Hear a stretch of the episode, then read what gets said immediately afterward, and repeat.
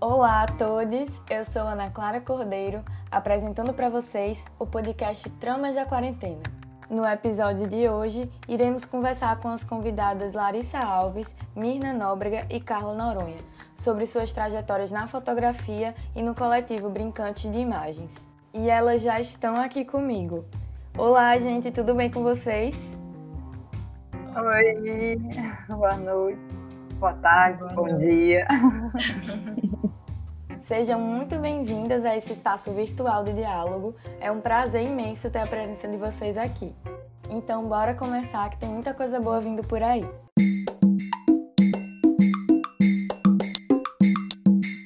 Contem um pouco pra gente como foi o primeiro contato de vocês com o coletivo Brincante de Imagens e em que momento da trajetória artística de vocês isso aconteceu. É, e também fala um pouco como ele repercute no processo criativo de vocês eu conheci Ricardo antes do coletivo, né? Eu sou uma das fundadoras do coletivo, na verdade, né? É, 2017, 2018, houveram algumas formações voltadas para fotografia lá no Casarão 34, no centro, que Ricardo era o ministrante.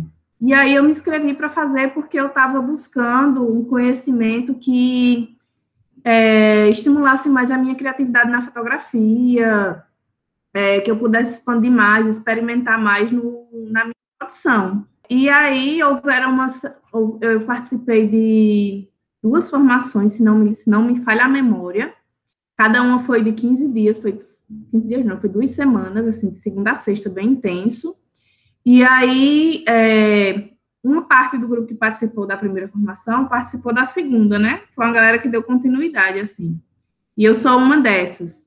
E aí, quando as formações terminaram, a gente decidiu é, permanecer se encontrando semanalmente ou quinzenalmente, a gente variava em relação a isso, para ir produzindo, sabe? Porque a gente tinha construído uma turma, um grupo que tinha afinidades, que estava interessado em estar tá ali construindo junto, né?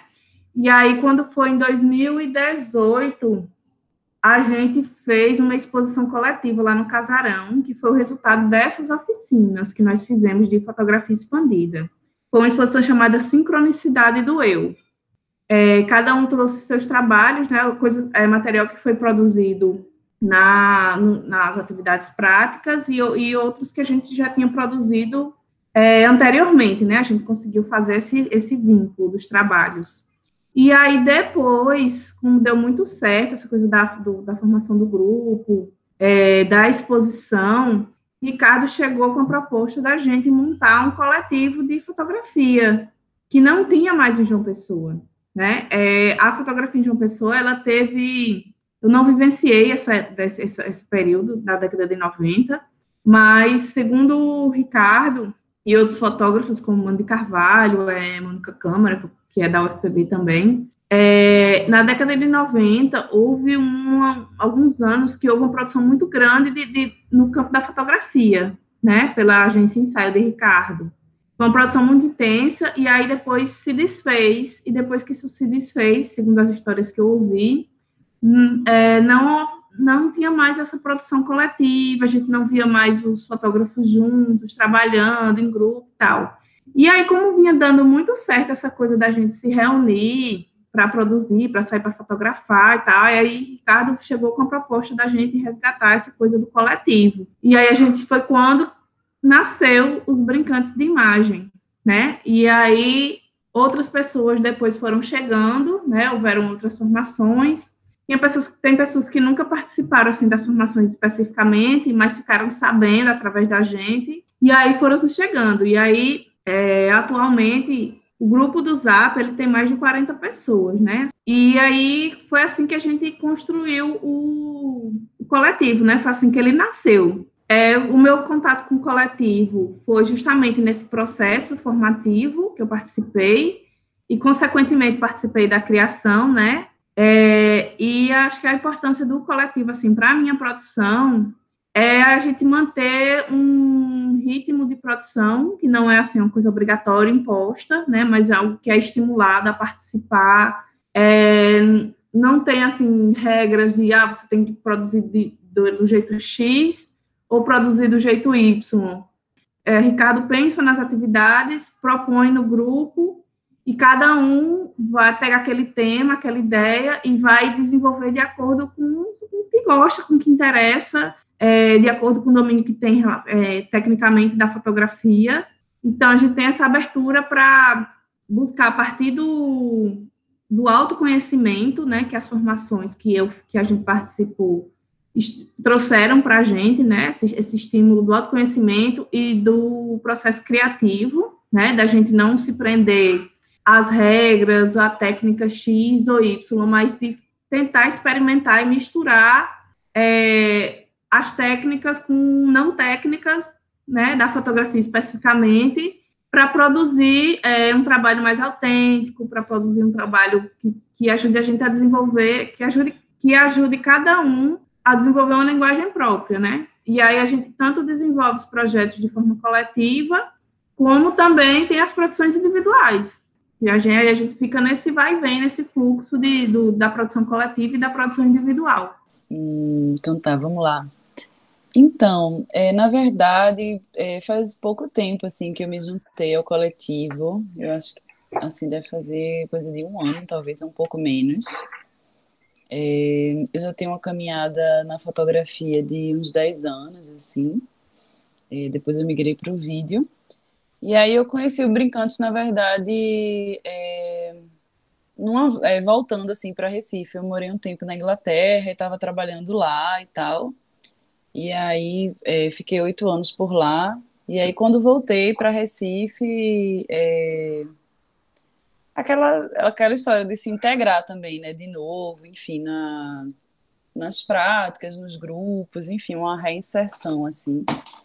É, e aí, enfim, conversando com um amigo que é fotógrafo daqui, é, eu já tinha feito uma prática com o Ricardo Peixoto, né, que, que tá aí no, a, é, enfim, a parte do, ou fundou o coletivo Brincantes, né, é, Aí ele me falou do Brincantes e aí eu comecei a participar dos ciclos, então já estava um tempo assim na fotografia, porque assim, é, o coletivo ele funciona assim, né? A gente primeiro participa de ciclos, onde tem algumas é umas atividades coletivas assim, com estímulos mesmo para criar, assim. Eu acho que é, para mim surgiu no momento assim que eu estava Tava afim dessa estiga, assim mesmo, para essa criatividade, fazer coisas um pouco diferentes, assim, que fossem, tipo, fora do, do trabalho normal, assim, né? De tipo, é, do dia a dia, da, do tipo, se sustentar com fotografia, né? Que são coisas mais práticas, assim, que a gente acaba fazendo. Bom, o, a minha integração no Coletivo Brincantes foi em 2017, se não me engano. Eu tinha acabado de voltar para João Pessoa, depois de mais de 11 anos morando é, no Sudeste. E eu entrei em contato com, com o Ricardo, já conheci o Ricardo da época da faculdade, né, quando eu fiz é, comunicação social. É, eu me formei em 2004. Então, nesse período entre 2000 e 2004, a, o grupo que eu fazia parte é, fez várias é, intervenções com o Ricardo. Naquela época, a gente fazia é, um receptivo dos calouros, e aí o Ricardo e, e, outros fotógrafos toparam fazer parte com a gente, então fez já oficinas naquela época, né, com a agência ensaio, tinha toda uma parte de debates que aconteciam é, sobre, de artistas que eram instigadas por esse grupo, então quando eu voltei para João Pessoa, eu estava num momento muito desacreditada, de, de qualquer trabalho com a fotografia, assim, completamente uhum. não sei como fazer isso dar certo, né? Eu já tinha desistido de, de, de trabalhar com comunicação, já tinha estava tentando trabalhar com fotografia, já tinha percorrido um, um, caminho de comercial, de fazer fotos de família e tudo mais. Então eu fui falar com o Ricardo e falei, Ricardo, nessa caminhada descobri que eu não quero a fotografia comercial nesse momento, eu quero fazer um trabalho mais autoral. Como é que faz? Você que está nesse tempo nessa janela muito maior, como é que a gente, como é que, o que, que eu posso fazer? E ele super me acolheu, e nessa época o Brincantes, ele, ele tinha acontecido umas oficinas presenciais na Casarão, e aí ele me convidou para fazer parte desse grupo, falar, a gente está tá querendo construir esse, esse universo, são vários artistas, é, alguns com desenvolvendo mais o campo audiovisual, outros fotográfico, mas é uma, uma um pessoal que está se juntando. Você não quer fazer parte? Porque acho que a gente juntando força, a gente tem mais.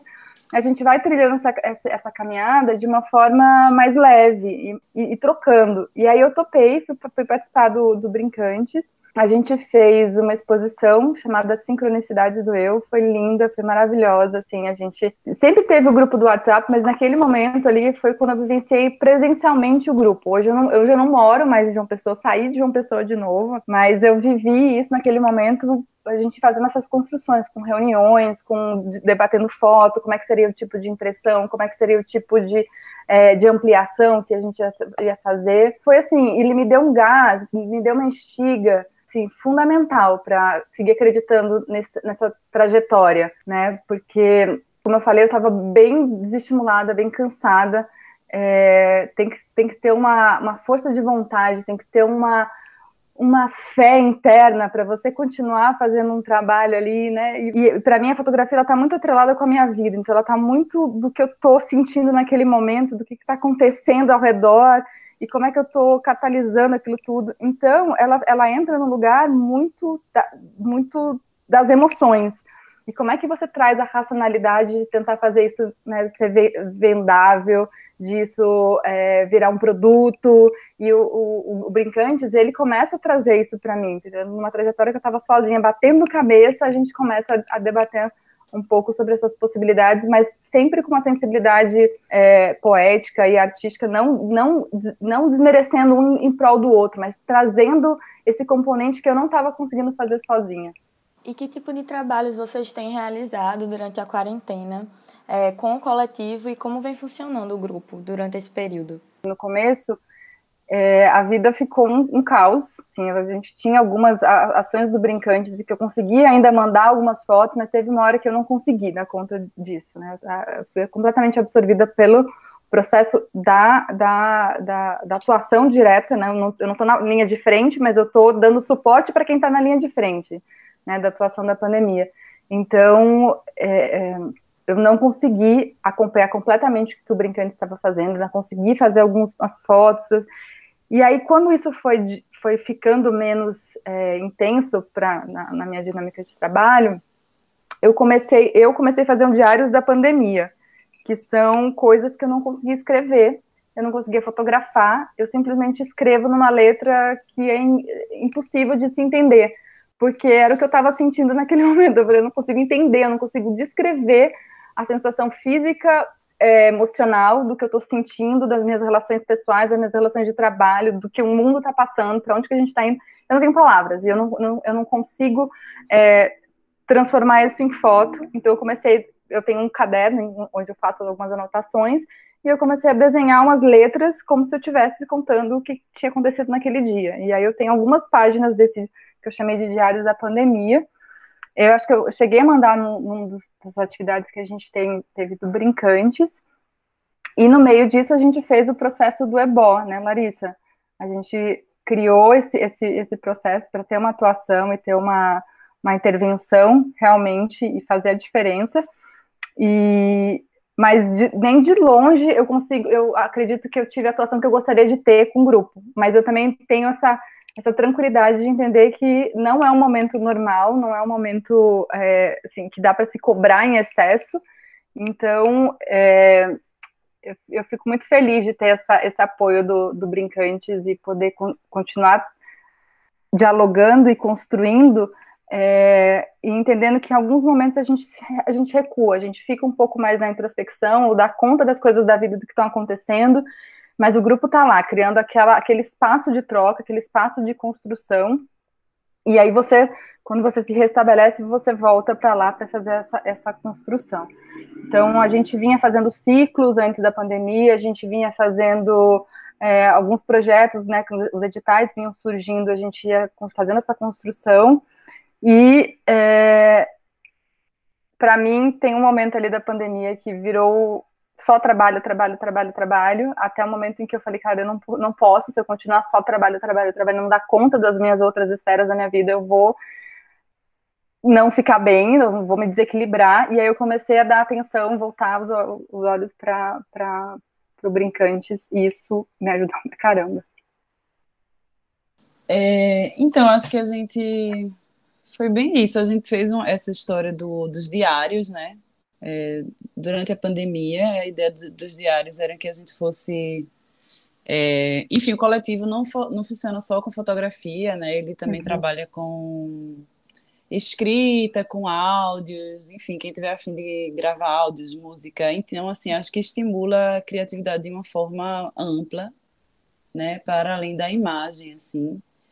É, e aí, nesse tempo de pandemia, o, o que assim, o grupo estava fazendo eram esses diários, né? Então, cada um ia fotografando o seu dia a dia.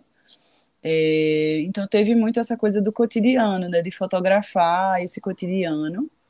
É, eu, na verdade, assim, eu trabalho, é, enfim, está suspenso agora esse projeto. Eu trabalho num projeto que é voltado para é um projeto de artes e comunicação voltado para jovens com síndrome de Down e deficiência intelectual. E aí eu trabalho com fotografia nesse projeto, né, fazendo a documentação do projeto, criando vídeos com os alunos, ministrando oficina, etc. E aí quando foi no início do ano, é, o projeto foi suspenso e aí eu fiquei é, sem o meu trabalho, assim. E eu venho numa caminhada assim de, é, de meditação, na verdade, yoga, toda essa essa história assim de autoconhecimento mesmo e essa busca, né, interior, assim. E aí, quando isso aconteceu, assim, eu fiquei, eu estava trabalhando no outro projeto, assim, né, frila, porque eu também sou frila, que tinha a ver com, é, que tem a ver com uma história chamada Dança da Águia, é, que é um evento que acontece lá no Capão, tal, que, enfim, é um evento xamânico, é, que você é, vai para a floresta e você dança para a árvore da vida, assim. Aí eu tinha feito essa vivência antes da pandemia. Então eu estava no momento de muita voltando muito para esse, esse, lado interior, assim, né? Nessa pegada, assim. E aí nesse momento da pandemia e também com a proposta desses diários, assim, é, foi interessante porque eu comecei a fotografar coisas que eu estava fazendo que eram relacionadas à meditação, a tipo é, enfim, eu gosto muito de ervas, então banho de ervas. Então, assim, eu comecei a entrar no processo de fotografar essas coisas que eu estava fazendo em casa, que tinham a ver com práticas é, mais espirituais e tal. É, e aí meio que uniu, assim. Já era um trabalho que eu tinha iniciado, assim, também, que não era do coletivo, é, mas meu mesmo, assim pessoal. E aí, quando surgiu essa coisa dos diários, teve bem a ver, assim. Então, eu acabei produzindo algumas imagens que tinham a ver com esse meu dia a dia, assim. É, é muito, assim, é muito interessante, eu acho, poder, poder também compartilhar, né? Tá nesse tempo que a gente tá todo mundo no, no isolamento. Eu moro só, quer dizer, moro com a gata, com plantas. Mas assim, não tava muito saindo de casa, tava ficando muito em casa, assim, tal. Eu também sou grupo de risco. Aí tinha toda essa coisa, né, de estar tá nesse momento de estar tá dentro de casa. E aí, querendo ou não, participar de um grupo é, desse tipo, assim, que está é, instigando essa criatividade, assim, acho que essa troca foi muito rica, assim, é, contribuiu muito, assim, para a saúde mesmo, né? É, eu acho que é isso, assim. Então, durante a pandemia, na verdade, eu estava até brincando com um amigo, assim, porque eu, obviamente, ciente de tudo que está acontecendo no mundo, mas é, foi um crescimento muito grande para mim, assim, é, pessoalmente, assim, sabe? Esse encontro com, com esse lado, assim, mais interior, mais meditativo, essa busca mesmo. É, então, acho que o coletivo ajuda nesse sentido, né? E aí foi interessante também essa campanha que Mirna falou, é boa, sim, porque como é que a gente pode. É, como é que a gente pode contribuir, né? E eu acho que isso é uma pergunta que para mim sempre existiu, assim, é, com o meu trabalho de fotografia, de vídeo também. É tipo, o que é que o que, é que eu posso fazer, como é que eu posso utilizar esse instrumento, como é que, enfim, vindo, vindo de comunicação social, de antropologia, como é que eu posso utilizar, tipo, essa ferramenta, como é que eu, uma pessoa que tem acesso a essa fala, né, eu posso, é, enfim, estar é, tá em contato com pessoas, né, que geralmente não têm acesso a essa fala e poder ter essa empatia para poder veicular isso, assim. E aí essa campanha, ela vem como uma ajuda, na verdade, né, solidária, é, o EBO, né, falando da, da campanha. É, aí é muito massa, assim, enfim, você. É isso, utilizar, como utilizar isso, né, para um, uma coisa que não seja só uma coisa individual, mas aí é.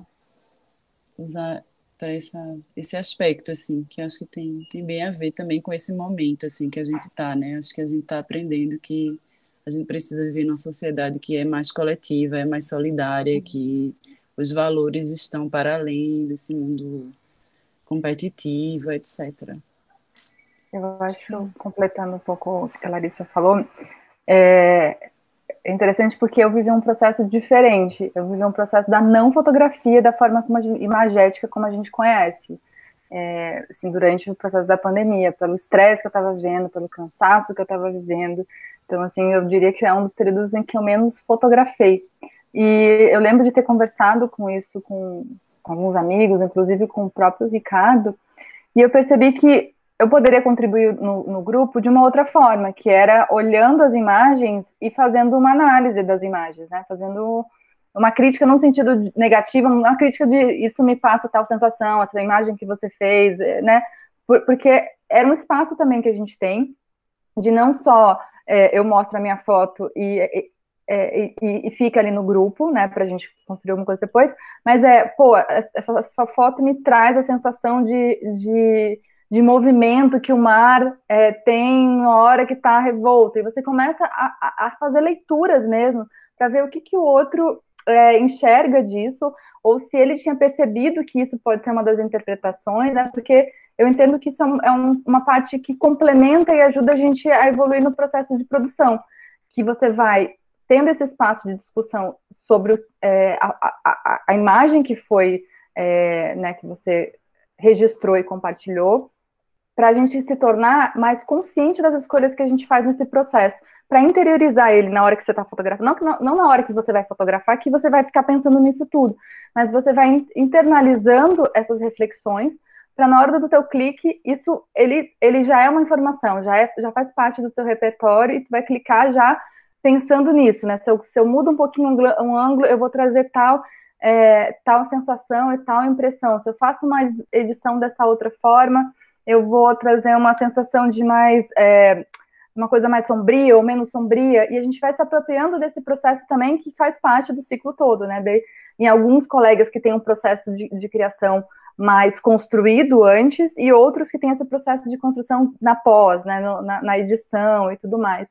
Então, eu acho que isso foi uma das umas trocas, das trocas que eu, que eu consegui contribuir, e mais o, o, o diário da pandemia, que são as palavras, né? É, porque essa, o que a Larissa falou de a gente não foca só na fotografia, é uma das coisas que eu acho mais interessantes, né? Você, você entender que o processo artístico ele busca o suporte que melhor é, é, que melhor precisa naquele momento e às vezes vai ser a palavra, às vezes vai ser a música, às vezes vai ser uma dança e a gente ter essa possibilidade de, de explorar isso no grupo, isso ser fazer parte dessa, dessa, desse acervo que a gente está construindo é maravilhoso, assim. E uma das outras coisas que me lembra, não necessariamente da quarentena, né, da, da pandemia que o Brincantes me trouxe, é poder ver a impressão do trabalho, né, ver o, o trabalho materializado, assim. E essa aqui foi, foi da, uma das exposições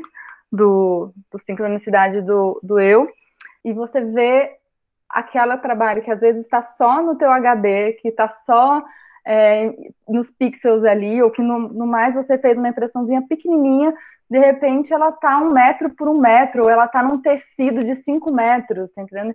E você vê aquilo ali, acho que, que, que, que o Brincantes ele proporciona, né, vem proporcionando é, nas exposições anteriores, e inclusive nesses processos que a gente faz agora, que a pandemia nos colocou, essa sensação de, de, de ciclo que se completa, né? Do, da, da, do input da foto, que, né? da, da angústia, ou seja, qual, qual for o sentimento que te faz fazer aquela imagem, ao tratamento, ao compartilhar, porque também tem um processo, né? Uma edição, uma seleção, boto essa, boto essa, não mostro, deixo mais um pouquinho, e esse retorno, essa, ou essa ampliação, ou esse, e esse retorno do, do, do outro que está vendo aquele material, é sensacional, assim, eu tenho a agradecer esse encontro. Massa. E como está sendo essa dinâmica, assim? Vocês têm reuniões do grupo em chamadas, ou vocês deixam essa proposta do diário, né, da pandemia, que falaram, e aí vocês enviam num grupo as imagens? Como é? Conta um pouquinho sobre isso. Não, a gente tem tido, na verdade, né, os encontros, assim, é, enfim, a gente estava trabalhando nessa campanha, que foi a EBO, então a gente cada um contribuiu, né, com imagens para poder fazer parte dessa campanha. E aí, tipo, vendemos as rifas para poder arrecadar a grana e depois essa depois foi sorteado, né? E aí teve os ganhadores das imagens que a gente contribuiu. Então a gente estava se encontrando para poder construir essa campanha e também continua, né? Assim, então, assim, tá, tá acontecendo, né, né, é nessa plataforma. É interessante, né? Porque, enfim, a gente tá, tá junto aí dessa maneira. Eu moro aqui em Recife também, então tem muita gente do grupo que não mora é, lá na, na Paraíba, em João Pessoa. É, eu acho engraçado, porque, na verdade, eu nunca participei de nenhum encontro presencial, na verdade. E aí os encontros, eles eram lá e eu nunca podia ir, porque eu estava aqui, aí estava trabalhando, não sei o quê. E aí quando passou a ser online, eu consegui participar das reuniões, assim, então, então tá acontecendo. E aí também teve uma, é, mas assim, de ter também vivências, assim, né, que a gente vai, é, tipo, enfim, olhar para certos aspectos, assim, ou tipo, entender quem é essa pessoa. Eu acho que o outro era muito isso, assim, quem é você, quem é você nesse corpo. Então tinha uma coisa de é, encontros também que são para estimular a criatividade, para, enfim, ver qual é o caminho agora, qual, é, qual vai ser outro projeto, no que é que a gente vai trabalhar, sabe? É, assim, trabalhando a partir dessa coisa da, é, de vivências artísticas, né? Tipo, coisa mais arte-educação, arte-terapia, enfim. É, a gente teve, eu participei de algumas vivências, o Brincantes, na verdade, eles eh, inicia com um grupo, o qual eu não fiz parte, acho que foi uma oficina que foi no Casarão. É, e aí o grupo sentiu essa necessidade de se juntar. É, temos muitos artistas incríveis, mas essa, essa trajetória de começar um, uma, uma exposição no individual, né, em geral, você tem que ter um tra trabalhos feitos para você pleitear em algum lugar é, ser aceito por um edital ou conseguir é, se mostrar seu trabalho. Então, é, acho que foi uma, uma, uma, sinergia, assim, de, de várias pessoas com, esse, com esse instiga, o, o Ricardo que traz esse processo dessa construção de grupo e dessa internalização de buscar internamente o que é, é, os teus processos e, e aí depois teve outras vivências que a gente continua fazendo sim, a gente fazia tanto, um processo de, de edição também juntos, a gente imprimia as fotos e colocava, e é um dos processos que, assim, de todo, toda, é, eu estudei, fiz o curso de fotografia, e esse é um dos processos que eu mais gostava, assim, quando você bota as fotos, você espalha, assim, na mesa, e, e, você vai vendo, e você vai vendo recortes, ou vira a foto de cabeça para baixo, e aquela foto conversa com aquela outra que você não tinha percebido que dava para conversar, e a gente teve isso para a exposição às sincronicidades do eu. Então, a gente, a gente como um grupo que começa fazendo isso, consegue é, transpor isso para o Zoom. E a sensação que eu tenho é que o EBO, ele permitiu a gente, a gente teve outros ciclos e a gente teve outras trocas, né, ao longo desses anos, mas o EBO, ele levou a gente para um outro lugar, porque ele fez a gente ter que debater em grupo, a gente tem que tomar decisões em grupos, a gente ter é, que é, ver que é, somos muitos e, e, e, está tudo bem a gente não concordar o tempo inteiro com tudo, tentando faz parte de, de, uma, de um coletivo, né? É você ter uma, uma opinião divergente do outro e a gente conseguir dialogar e conseguir posicionar e conseguir equacionar isso numa posição conjunta que, que, que, não desrespeite ninguém, sabe? E entendendo que é, ao tomar decisões enquanto grupo, a gente está reverberando lá fora, a gente está trazendo e está movimentando essa, essa, esse, esse, tecido social e que é preciso estar tá, tá consciente disso também, das escolhas que a gente faz enquanto grupo, né? Então, se a gente decide por isso e não aquilo, ele vai, a gente consegue já imaginar como é que vai reverberar e quanto mais um grupo consegue discutir e, e debater discutir, debater. Quanto mais o grupo consegue debater as diferentes perspectivas, mais a gente vai se fortalecendo, né? E, e, e, e para como isso vai, vai ganhando corpo, para isso chegar para mostrar para as pessoas lá fora. Eu acho que a pandemia, de certa forma, com o projeto EBO, trouxe a sensação que eu tenho, eu não, não, não falando pelo grupo, mas foi a sensação que eu tive que passar pelo processo do EBO, ela, ela, ela me trouxe isso, assim, de tanto ficar mais consciente de quando você decide participar de um coletivo, é um compromisso, e que se você não consegue naquele momento é, participar, como teve momentos da, durante a pandemia que eu não conseguia, eu não conseguia dar conta do meu WhatsApp, eu não conseguia dar conta das mensagens que chegavam,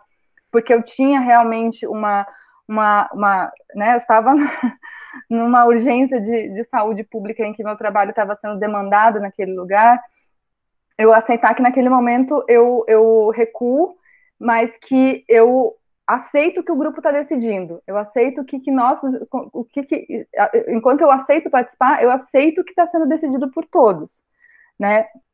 E, e, e essa consciência de que é, esse aceite, essa consciência de que no momento em que você pode construir, que você construa, que você contribua, que você traga as suas perspectivas com respeito, com, com, com, com amadurecimento, para que a gente junto possa é, evoluir o processo criativo do grupo, né? Que a gente possa, é, num próximo projeto, a gente debater muito mais, a gente conversar muito mais, a gente propor experiências no processo criativo, para a gente ir se fortalecendo e na hora que a gente é, finaliza a, a, obra, ela tem um pouquinho de, de todo mundo e ela ela está forte, ela está é, pronta para ir para a rua e aí ser transformada com os encontros que vão acontecer lá. Não sei se faz sentido, não sei se a Larissa vivenciou um pouco dessa forma, ou, né, da gente ter debates assim profundos, né, no, no, no Zoom e, e, e, e, a gente, mesmo no caos, a gente sentar e estar tá disposto a escutar o outro, de falar e de, de, de perceber que somos diferentes, mas está todo mundo tentando construir algo que, que, que seja realmente transformador. É, eu acho que isso aqui é interessante mesmo, assim, né? esse espaço do coletivo, né? Acho que como você tinha falado antes, é, esse mundo de às vezes fazer a coisa muito no campo do individual, é, é isso, vai perder, né? Vai perder toda essa riqueza mesmo, né? Essa, dessas perspectivas e dessas conversas, debates, enfim, entendimentos, desentendimentos, né? É, eu acho que isso é muito rico, assim, eu sempre gostei de fazer parte, assim, de coletivo, é, por isso mesmo, por essa riqueza, assim, né, essa, essa possibilidade mesmo de, de ampliar, assim, o olhar, porque é isso, vai, vão ser várias cabeças, né, vão ser vários corações, vários, enfim, vários olhares ali, então vai vai ficando mesmo, como você trouxe, assim, um pedacinho de cada um, né? E não precisa necessariamente excluir ou incluir, mas vai dando uma forma de, de integrar mesmo ali esse, é, essas visões, assim. Eu acho que isso é que, que é rico, assim, eu acho isso muito rico, trabalhar em grupo exatamente por essa possibilidade, assim, né?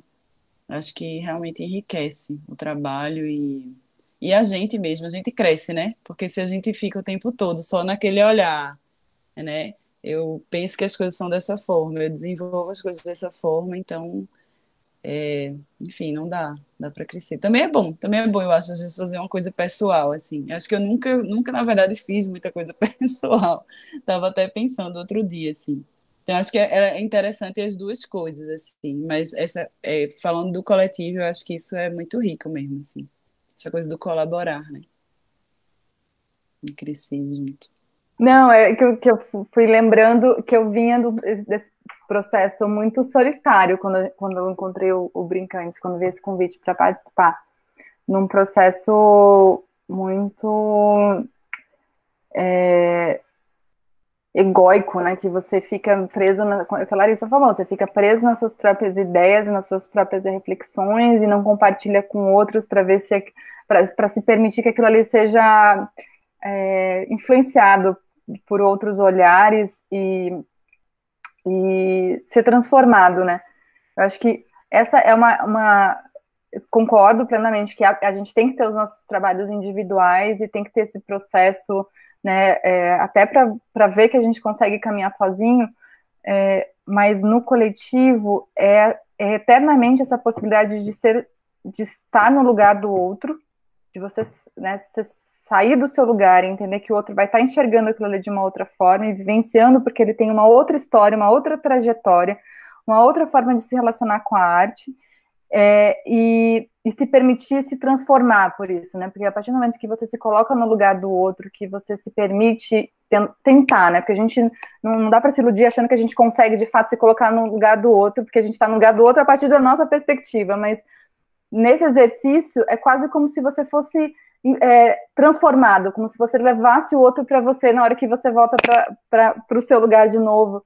E, e, e você é, uma pessoa está com essa disposição, né? É, é, é a melhor a melhor forma de estar num grupo, né? Você está num grupo disposto a ser transformado pelo outro, é disposto a, a, a, melhorar a sua forma de fotografar, a sua forma de pensar a, a, a edição, de pensar essa, essa, essa embalagem, não embalagem, mas essa, esse produto final que a gente pega, né? Da foto de um, com o input do outro, né, com a, com a performance, porque a gente teve uma das exposições que teve uma performance, assim, e eu não, eu não fui, eu assisti por vídeo, e um dos quadros meu foi, meu, é, foi mergulhado na, naquele fosso do espaço cultural, e eu fiquei vendo aquilo enlouquecida, adorando aquilo, depois vendo os peixinhos, né, as carpas passando em cima do quadro, e é uma coisa que eu nunca tinha pensado, eu nunca tinha imaginado de pegar uma foto e colocar ela dentro da água e deixar na impermanência da água, essa foto provavelmente ela vai mofar, ela vai.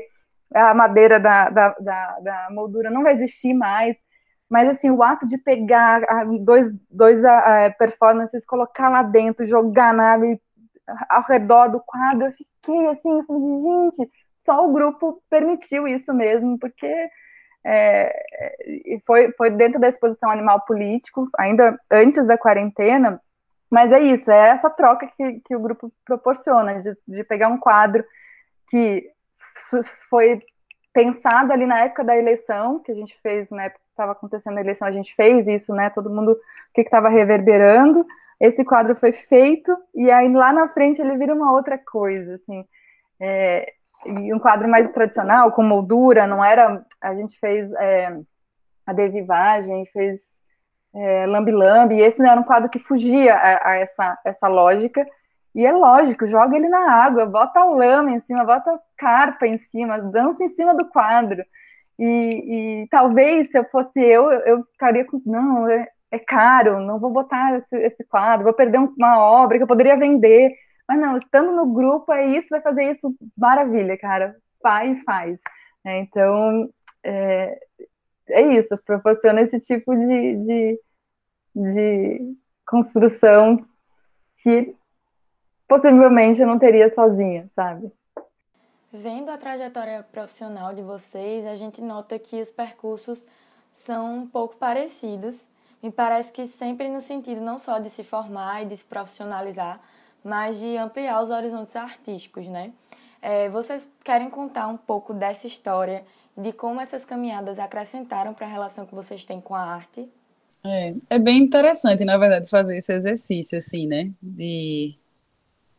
Porque às vezes a gente vai caminhando e tem um ponto que você olha, assim, que às vezes parece, pode parecer não fazer sentido nenhum, mas em algum momento vai fazer sentido. É interessante, assim, acho que eu vou começar agora de onde eu tô. Tipo, eu vou começar do final para o começo, talvez. É, então, atualmente eu estou, na verdade, é, vi, enfim, estudando e vivenciando esse mundo da arte terapia, né? E aí é bem interessante porque a arte terapia ela é um mundo de possibilidades, assim, tipo, de materiais expressivos. Então pode ser, pode ser fotografia, pode ser pintura, pode ser música, pode ser argila, pode ser enfim, pode ser materiais reciclados. Assim, então é uma é um campo muito vasto, porque você pode fazer arte de praticamente qualquer coisa, né? Basta você, é, enfim, né? Se ter uma ideia, se expressar naquilo ali, né? Colocar sua expressão, seu coração naquilo ali. Então, é, eu, na verdade, estou no movimento de descobrir, assim, e ampliar, na verdade, essa minha expressão artística, né? Que se iniciou com a fotografia, né? Assim, mais efetivamente se iniciou com a fotografia mesmo. É, e aí, sim, a fotografia é, é a história que despertou, assim, né? Que foi, tipo... Que despertou o meu coração mesmo, assim, né? Naquele momento que eu tava na faculdade, assim, tipo, meu Deus, o que é que eu vou fazer da minha vida? E aí eu comecei a fotografar, assim, me encantei pela história. E aí comecei a caminhar nesse processo mesmo, assim, de fotografia, né? É... E sempre muito interessada, assim, eu sempre gostei do, do material mesmo, assim, da coisa do laboratório, de revelar, tipo, essa coisa de estar no quarto escuro, aquela coisa bem romântica, assim, da fotografia, porque eu sou bem romântica. Então aquilo ali me fascinava, assim, então sempre gostei muito disso, assim, também. Então teve essa pegada também de estudar é, a partir desse, desse movimento, assim, né, de laboratório e tal. É, e aí. Mas, enfim, foi um, um tempo, era essa coisa da, da fotografia, né? É, aí, depois de um tempo, assim, eu fui comecei a. É, enfim, fiz um. Enfim, depois de um tempo já fotografando, tentando fotografar também, é, enfim, para me manter, assim, mesmo, nessa né, coisa que na verdade é meu trabalho, assim, a, a, fotografia é meu trabalho mesmo, assim, é fotografia, educação, sempre transitei por esse lugar, assim. Então, muitas vezes eu tava, a fotografia era uma coisa, é, como é que eu posso dizer? Para me manter, assim. Então, não necessariamente era uma coisa artística, sabe? Tipo, é, eu tenho essa coisa do, do, jornal, né? Eu trabalhava em jornal e tal, e depois é, fazia umas coisas mais relacionadas ao mundo documental, do documentário, mas assim, então, mesmo aí, tipo, você consegue criar, né? Você consegue estar ali no contato com a outra pessoa. Mas era sempre essa coisa, assim, do documentar, documentar o outro, dialogar com o outro, é, escutar a história do outro. Então, também eu acho que esse, esse mundo, eu sempre penso isso, assim, eu acho que foi muito isso, assim, a fotografia, ela, ela ampliou é, a minha caminhada, assim. Eu, cons eu consegui, a partir dela, entrar em contato com outras pessoas, acessar outras vidas, né? Eu acho que o fotógrafo, assim, nesse sentido, eu me sentia um pouco até um psicólogo mesmo, né? Aquela pessoa chega lá, fala da sua vida, abre a sua vida. Quando você vê, você está na casa de uma pessoa que você não sabe nem, não, você conheceu aquela pessoa ali, é aquela pessoa está falando da vida dela inteira, está te mostrando, sei lá, álbuns fotográficos, está falando do filho, às vezes está confessando segredos altamente profundos, assim, sabe? Ela não sabe nem se vai te ver outra vez na vida. Então, assim, acho que a fotografia, para mim, ela também é muito esse esse veículo de contato com o outro, assim, para outras vidas, para outros mundos, de outras é, pessoas, de outros lugares, de outras classes sociais, de outras idades. É, então, assim, realmente foi uma coisa que me possibilitou ampliar e caminhar, né? E poder chegar, tipo, a coisa do a coisa do ah, vou fazer um projeto de fotografia. Você inventa uma coisa, tipo, é, quando eu estava morando na Inglaterra, eu fiz esse projeto que era sobre casa, tipo, qual o significado da casa para você, tipo, esse lugar que você mora. Então, eu convivi com é, foram quatro casas bem diferentes assim uma das outras. E aí é, teve pessoas que eu conheci, teve um senhor que eu conheci na rua, assim, sabe? Conheci ele e de repente esse senhor abriu a casa dele. Então eu tive acesso a esse mundo dele, aos amigos, à família. E isso porque eu estava fotografando, assim, né? Porque eu queria fotografar, eu queria filmar, na verdade. Que eu já estava nesse movimento de vídeo. É, sim, aí o vídeo eu acho que trouxe muito mais essa possibilidade, ampliou, né? Porque eu acho massa essa coisa do contar uma história, né? Contar a história. É, e não é contar a história do outro, eu acho que é contar a relação que você desenvolve com o outro, né? É, então eu acho isso bem, bem massa, assim. Ah, assim, aí sempre teve esse, não sei, sempre teve esse lance da educação também, assim, para mim. É, sempre no lugar, sei lá, de auxiliar as pessoas a aprenderem a fotografar e tal. Porque eu acho que é isso, é uma é uma possibilidade de comunicar mesmo, assim, de expressão que vai além desse lugar da fala também, né? É, que para às vezes assim, às vezes para mim esse lugar da fala é não sei, eu não consigo, me falta, né? E eu vejo que com imagens, né, é, você não sei, é isso, é outro, outra maneira assim de expressão, de ver o mundo, de sei lá, de dialogar a partir disso assim, ou tipo, de se mostrar, de sentir, né? Sim, aí é, eu acho que depois da foto, para mim, veio essa coisa do, de vídeo, assim, né? Eu entrei num, eu estava morando na Inglaterra tal, e aí eu fiz um mestrado lá em antropologia visual. É, e antropologia, assim, utiliza fotografia, assim, né? Mas também, assim, atualmente utiliza muito essa história do, do vídeo, né?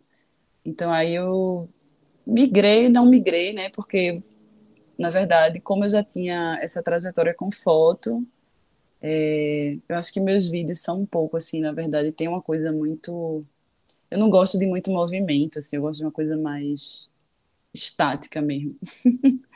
é, e acabei trazendo essa, essa coisa da linguagem fotográfica para o vídeo.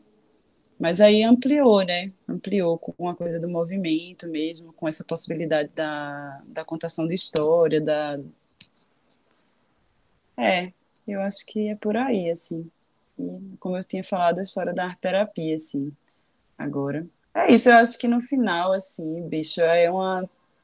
Eu, o que eu penso, assim, é que tem um ser, né, bem, assim, senciente, bem sensível dentro de mim, que, que quer falar, assim, que quer colocar para fora, assim, sabe, algumas coisas. E aí, é, pode ser de várias formas, na verdade, né, pode ser de várias formas, só que às vezes a gente sei lá, a gente vive num mundo que não dá muito auxílio para esse ser, assim. Então, demora um pouco até você entender que, pô, bicho, na verdade, eu preciso colocar esse negócio para fora, que existe esse ser dentro de mim quieto, que quer falar, que quer expressar, que tá vendo algo, que quer, tipo, é, sei lá, materializar isso aqui, plasmar isso, sabe? Então, eu acho que hoje eu estou entendendo que não é, é que a fotografia foi um portal, né, para esse ser, assim, que está dentro de mim e está dentro de todo mundo, assim, na verdade, né, que aí já vem mais para esse lance da, criati da criatividade, somos seres criativos, precisamos desse espaço, assim, é, desse estímulo também social, né, eu acho que que está faltando, assim, a gente vive numa sociedade que não permite, assim, tipo, muito, sei lá, muito cheia de caixas, assim, então é, eu acho que é necessário, assim. E é interessante, né, porque eu tô com 35 anos, eu tinha o maior problema, essa coisa que é, a, do coletivo, né, Ricardo traz muito, essa coisa do artista, e meu Deus do céu, um artista, como assim? Calma, não, e olha que eu, trabalho com fotografia, nunca me chamei de artista, assim, acho sei lá, tem um desconforto até com isso. Agora eu tô melhorando, assim, ah, é, pô, sou artista mesmo, eu gosto de, de arte, de viver isso, assim, tipo, de ser criativa no meu dia a dia também, de não ter necessariamente uma, uma rotina, é, sei lá, no formato, de entender que eu posso criar uma rotina diferente também, que eu posso criar uma vida diferente, né? Que eu posso ser diferente. Então, eu acho que é, é isso. Bom, é, é interessante que nós duas estamos fora, mas a Carla continua como em João Pessoa, né? A Carla Noronha tá, tá lá. É, é, bom, eu vou considerar meu processo a partir da, foto, da, da faculdade, ainda que o processo artístico ele começa antes disso, eu já fiz, teatro durante toda a minha pré-adolescência, então, acho que já existia ali algo pulsando. E quando eu caí, eu falo que eu caí na área de comunicação, achava que não tinha nada a ver para mim. E aí eu descobri, ao contrário da Larissa, descobri o primeiro vídeo. Eu me apaixonei pela parte de vídeo. Eu achava que eu não sabia fazer foto, eu não conseguia fazer foto estática. Eu era eu só conseguia pensar a imagem em movimento. E eu trabalhei com projetos de, de, extensão, trabalhei com comunidade indígena, então eu fui enveredando pela área de documentário, né, de documentarista desse, dessa, desse lugar. É, então eu fui enveredando por esse lado de documentarista durante toda a época da faculdade. Eu decidi ir para o Rio de Janeiro para estudar numa escola de cinema por conta do documentário. E, e sempre com esse foco da, da eu, eu gostava da, da, do processo de criação do documentário, eu gostava de fazer a câmera, né? Eu gostava muito disso. E aí, e, quando eu fui fazer o a Darcy Ribeiro, Escola de Cinema Darcy Ribeiro, a gente tem as possibilidades de fazer ficção, então eu tive possibilidade de fazer parte de equipes de, de ficção e eu entrava sempre na área da câmera. Mas é um universo muito masculino, e eu confesso que eu tinha dificuldade de me colocar ali, é, assim, por mais que eu achasse que eu era a pessoa mais descolada, que eu era a pessoa mais desconstruída, mas existia uma resistência ali, e, às vezes, nossa, também, a gente tem que, tem que ver que é, né, tem uma construção que foi feita que quando, quando, você, quando eu me via naquela situação, eu dava uma recuada, assim. E aí, é, no Rio de Janeiro, eu trabalhava com produção audiovisual, né, como produtora, repórter é, e, e é, roteirista, então, estava ali, tinha uma sinergia maior entre o que eu estava fazendo estudando cinema e trabalhando com produção audiovisual. E aí, quando eu mudo para São Paulo, que foi uma oportunidade pessoal, né? E aí, é... nessa época, eu decidi começar a, a me envolver mais com fotografia. E eu vivi a fotografia numa época de transição entre analógico e digital, né? Então, eu, fiz é, laboratório de fotografia é, analógica lá no, no e eu tive minha primeira câmera fotográfica no processo de feitura de documentários do, do, da questão indígena, e eu usava a fotografia para registrar locação, para registrar personagem, não era pensando na, na, fotografia, né, na artística, era meramente um instrumento para o audiovisual, para mim, naquele momento. E aí, quando eu passo por esse processo todo de estudar cinema e tudo mais, que a, a fotografia começa a surgir ali como, opa, eu acho que tem alguma coisa aqui. Até porque o processo é, do audiovisual que eu vivi na, até aquele momento era um processo de muita gente. Olha aí, né? Tinha que ter som, tinha que ter o diretor, tinha que ter o. Né? Tem que envolver várias pessoas. E aí eu olhei para a fotografia e falei, cara, vai ser só eu. Só, só eu com a câmera. E aí eu lembro que foi na época que eu encontrei as câmeras analógicas antigas, filmes vencidos, e aí eu andava sempre com uma câmera, porque, de certa forma, eu tinha medo que minha câmera digital né, era ali humilde, mas que ela fosse roubada. Então, uma câmera é, analógica, imaginava, o que, que é uma câmera de filme, né? Então, eu comecei a andar, eu foi quando eu mudei para São Paulo, saí do Rio e fui para São Paulo, né, e aí fui procurar emprego e tal, e eu fui morar numa cidade gigante, em que eu não conhecia ninguém, e andava sempre com uma câmera fotográfica do meu lado, assim, então é, eu tava, eu, realmente foi a minha época flanando, né, e me, me, encontrando com as paisagens, eu sou uma pessoa, que eu nasci no Sul, morei na Paraíba há muito tempo, depois morei no Rio, quando a gente migra para essa cidade de concreto, para mim foi um choque, ele foi um, um, um né, encontrar as relações humanas, encontrar é, é esses ângulos arquitetônicos que a cidade me trazia, e aí depois eu consegui um trabalho na área de comunicação e a fotografia ela, faz, ela era meu percurso. E eu lembro que eu ganhei meu primeiro celular na época, né? Eu trabalhei numa empresa de telecomunicação, eu ganhei um celular, um N95 na época, e eu pirei com fotografia de celular na época. Ela tinha possibilidades de fazer alguns controles e tal. Isso antes do iPhone, gente, tá? Antes do iPhone e os seus filtros. O iPhone tinha uma câmera muito ruim nessa época, e o N95 era uma das melhores, assim. Então eu comecei a fazer vídeo, só que era um instrumento para o trabalho, entende? A fotografia de celular que eu fazia, de certa forma, era um instrumento para o trabalho que eu fazia.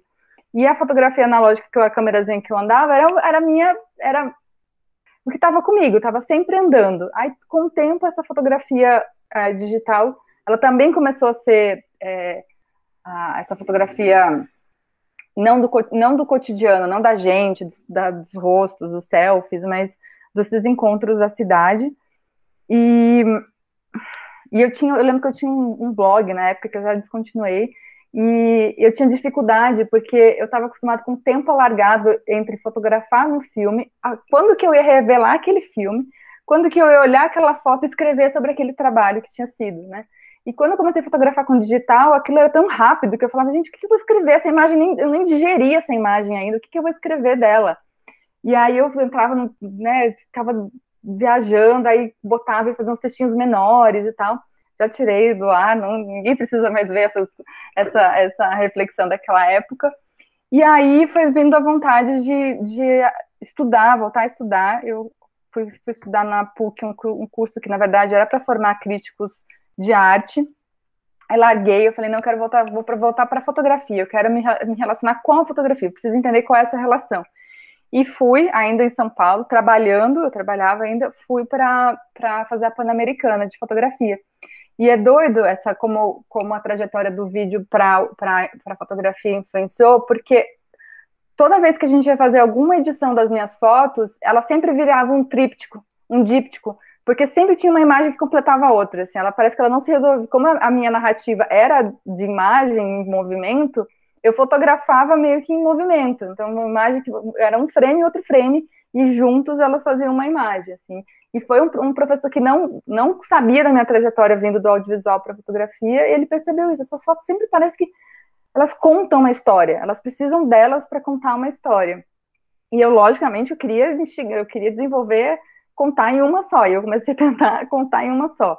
Mas era uma, era uma coisa que estava inerente, como as nossas experiências interiores, é, anteriores, elas marcam a, a, nossa trajetória, né? Aí teve um, tive um momento de vida de ruptura, fui morar numa cidadezinha pequena, perto de São Paulo, e comecei a fazer, né, entender que tipo de fotografia que eu ia fazer. Estava no momento é, comunidades alternativas, muitos amigos tendo parto em casa, e eu comecei a fotografar essas famílias, que era um pouco do que a Larissa falou, de, de meio que você vira um psicólogo, porque aquele momento que tipo, um, você fotografar um casal que está ali naquela expansão da barriga, de saber a ansiedade do que, que vai ser, e você tá ali, você entrar naquilo ali, eu vinha de uma escola que era muito jornalística, de você não influencia na foto, só que quando você está fazendo esse tipo de foto em que você está com um casal na sua frente, não adianta você fingir que você não está ali. Tá? Você pode deixar a história mais, mais fluida, sem poses e tal, mas você é um ser que está naquele lugar, a sua energia, a sua, sua respiração está naquilo ali. Então, como transformar é, aquilo ali e, e na, da tua sensibilidade e, e conduzindo aquilo ali para ser né, um espaço que aquele casal, aquela família tem para ficar junto. Então foi, foi um, a minha instiga que eu tive no processo em que eu tive essa fotografia mais comercial, né? E, e depois eu fui, fui, morar na Bahia também com esse processo, não de profissional, mas, mas essa instiga de buscar outros caminhos pessoais e tentar outras articulações, né? E é, até eu entender que não era por aí o meu caminho. Meu caminho eu precisava fazer esse processo meio de flanar né, fazer esses registros e depois olhar para esse material e organizar, tá entendendo? É, assim, tem gente, tem alguns artistas, artistas fotógrafos e que, que de, constroem todo o projeto antes, né? E, e aí vão executar. E para mim é difícil. Eu tenho até algumas coisas, mas na verdade eu descubro o meu trabalho eu vou descobrindo ele. Eu vou começo a fotografar tal coisa e aí eu vou vendo que eu tenho um padrão e aí eu começo a encaixar aquelas fotos, né? Eu, eu adoro tipo fazer foto em trilha. Então eu tô fazendo trilha e faço, vou fazendo fotos e fotos e aí daqui a pouco eu vou vendo que eu tenho de várias trilhas esse tipo de foto e elas dialogam, sabe? E mas para mim essa essa trajetória toda foi de aceitar que tipo de fotografia eu gosto que tipo de fotografia ela, ela pulsa dentro de mim. Então, eu consigo fazer essas as fotos mais. Né, eu lembro que na época da, da, que eu estava fazendo curso de fotografia, que a gente tem que fazer aquelas fotos mais estéticas e as fotos com a fotometria perfeita, e aquilo me dava uma angústia ter que fazer aquele tipo de coisa, tá entendendo?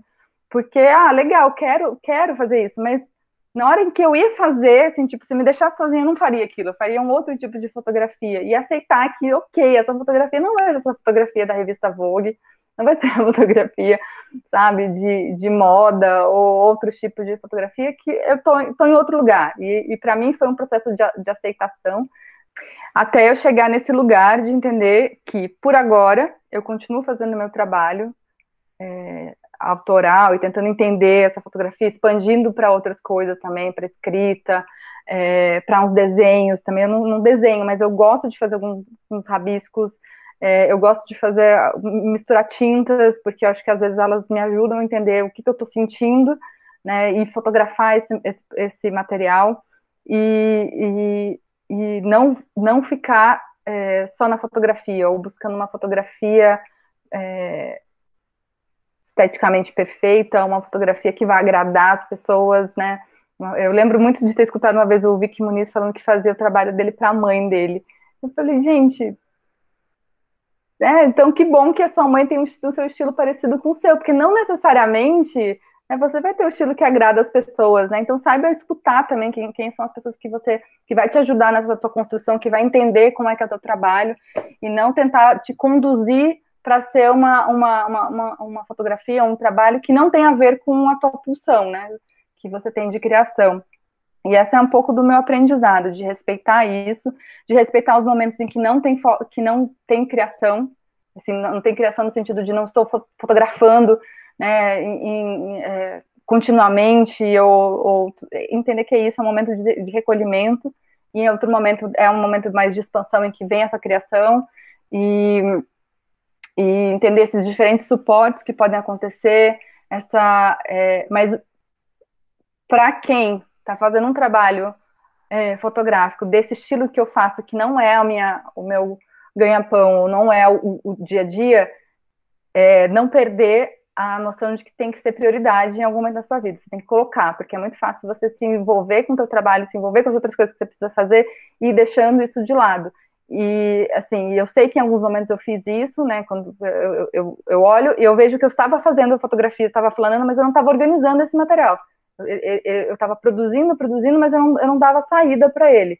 Então, eu teve, tem um tempo de mais de uma década para olhar para esse material e esse material virar exposição do Brincantes, né? Tudo bem, é, é, aconteceu, o ciclo aconteceu, mas é, se eu não tivesse colocado isso como algo a ser lembrado e cuidado, talvez eu chegasse no, né, nos meus 60 anos sem ter esse, essa, essa, essa, completar esse ciclo, né? Porque vai deixando, a gente vai trabalhando, vai, vai trabalhando, e isso vai ficando de lado. Então, para quem.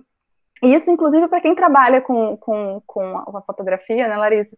Mas que tem seus projetos pessoais e que às vezes não não vai dando vazão a ele, porque precisa pagar as contas, precisa dar, dar continuidade né, da, da sobrevivência. Então, é, que eu, eu, trago o meu caso porque o meu caso ele é distinto, né? Eu não, não, faço, não faço arte no meu dia a dia.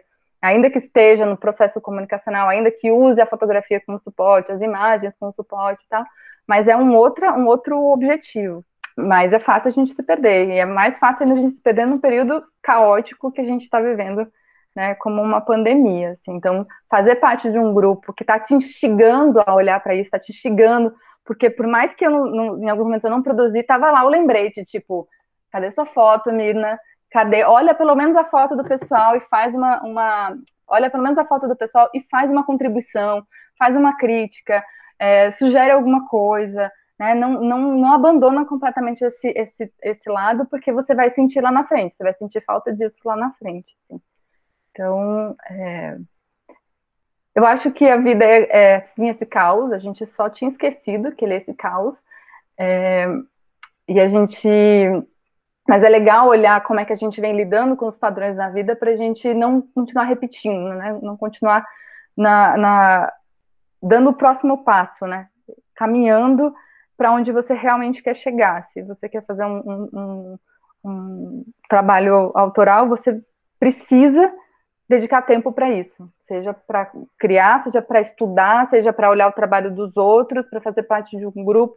Você precisa dar, dar tempo na tua vida, entender que aquilo ali precisa ser cuidado e não ser engolido, senão você não vai ter resultado, você não vai ter, né, vai ser uma frustração lá na frente. Gostaria que vocês pudessem eleger agora alguns dos seus principais trabalhos para falar um pouco sobre eles ou que escolhessem algum trabalho que vocês queiram dar destaque para o público conhecer e dar uma conferida após ouvir o podcast.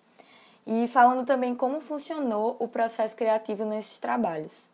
Dois trabalhos assim que eu considero bem fortes para mim, que foi o meu primeiro projeto, que é o Fé Profana, é, que foi o que abriu assim as portas para mim, é, que é fotografia de rua, que é uma das coisas que eu gosto de fotografar. Né, eu vinha muito nessa coisa da fotografia de rua. E o Fé Profana foi um trabalho de registro durante três anos da Festa das Neves, fotografando o lado profano da festa, que é a festa dos parques, o parque de diversão, aquela, aquele movimento das famílias e tal, de comida, aqueles jogos de azar que tem, e a parte religiosa da fé, que é a procissão. E quando, na época que eu fui fazer, assim, eu fui completamente desprendida de, de ah, eu tenho que usar um enquadramento X, na, um plano Y. Não, eu fui, eu queria registrar e eu fui intuitivamente. O processo criativo desse projeto, do Fé Profana, ele foi 100% intuitivo. E aí ele terminou, tanto que quando os editais saíram, na época que eu quis escrever, eu tinha que eu fui olhar meu, meu, as fotos no HD, eu tinha, eu tinha não, eu tenho mais de mil fotos desses três anos de registro. E aí eu fui pedir ajuda a uma amiga minha, que é servidora da UFPB, Mônica Câmara, que é uma fotógrafa maravilhosa.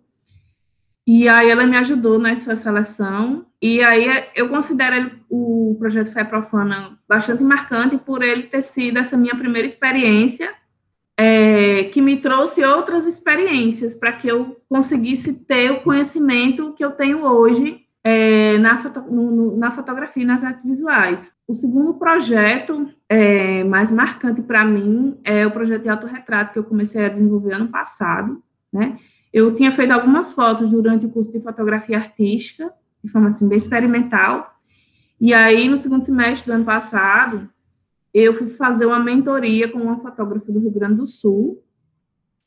E aí foi quando eu fui rever esse projeto, e aí eu consegui pensar nele como um projeto, assim, algo mais é, elaborado, e pensar em como fazer as fotos, pensar que tipo de enquadramento vou usar, que tipo de iluminação, é, como é que, que elementos materiais e objetos eu vou usar nessa fotografia, né? Como é que eu vou selecionar esse material depois, né? Isso me trouxe uma experiência muito, muito enriquecedora.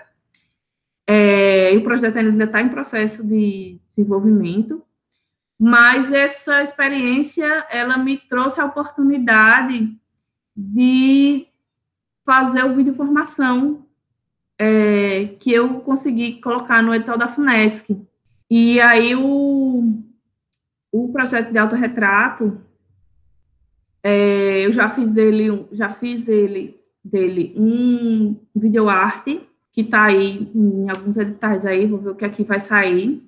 E eu acho que ele, assim, porque eu comecei na fotografia de rua, buscando muito é o que eu via na rua, a minha relação com a rua. Eu sou uma pessoa que gosta muito de andar, de ficar observando as pessoas, os objetos, as coisas assim. Mas aí eu também percebi, ano passado, que eu precisava é, cuidar de inquietações mais internas, mais senti afetivas, sentimentais e psicológicas. Então, o projeto de autorretrato, ele me ajuda muito nesse sentido de exteriorizar essas questões é, internas, né? E aí ele tem, já tem um, um bloco aí de seis, oito fotos produzidas, assim, de seleção final.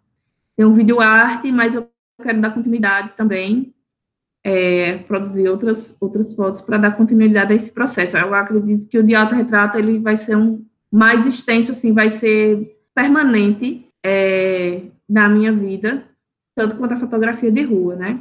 E aí, assim, durante os experimentos de, do projeto de autorretrato, eu produzi duas séries de três fotos, né? Dois, dois trípticos, que a gente chama, que está lá no meu Instagram, inclusive, dá para ver. É, e, o, e o de autorretrato, que a princípio ele tinha o título de Não, é, porque eu trato muito da questão da censura na formação da personalidade, da educação feminina, e essa coisa do, de como a gente é educada para o mundo, né, por meio dessa questão do não, né, das censuras que a gente passa. É, e aí o projeto ele trata disso, só que é voltado para mim, como eu percebi, como eu comecei a perceber isso, né, e o que que eu tenho feito para eu conseguir lidar com isso e meio que e me libertar desse processo também, né? Que é um processo longo.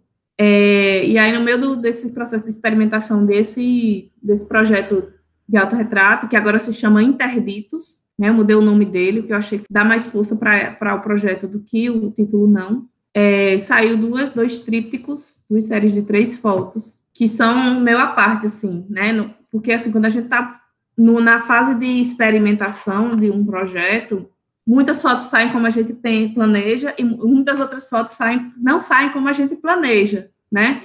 Mas a gente não, mas eu não descarto essas fotos que a princípio são erradas, né? Elas podem se tornar outros trabalhos, né?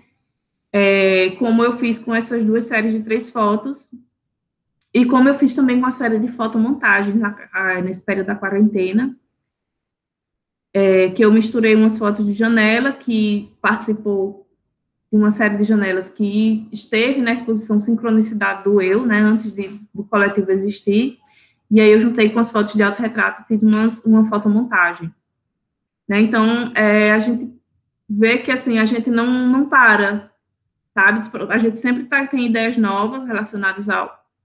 É, que são meio que consequências do que a gente já vinha produzindo, mas a gente também sente a vontade, a, a necessidade, é, às vezes, de recriar com o que a gente já tem, né? fazer um processo que a gente chama de ressignificação do trabalho da gente, que é um trabalho de fotomontagem, é um trabalho de manipulação, uma colagem, enfim.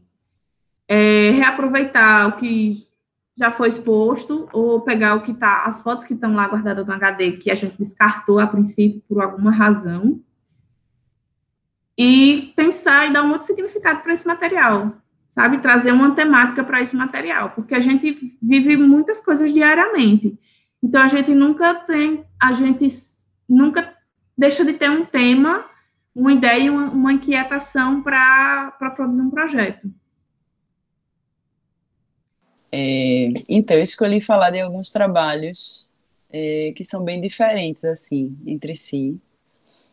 É, enfim, ao longo, assim, da minha caminhada, eu sempre busquei trabalhar com um projeto social é, e num dado momento da minha vida eu é, fui para fui para o Nepal fazer um trabalho é, com os povos é, Tamang, que são povos que migraram do Tibete para ir morar no Nepal.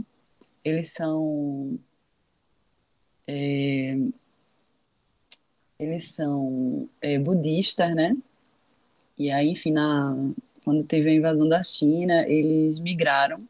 E aí são povos que moram em regiões, assim, em vilas, na zona rural, assim.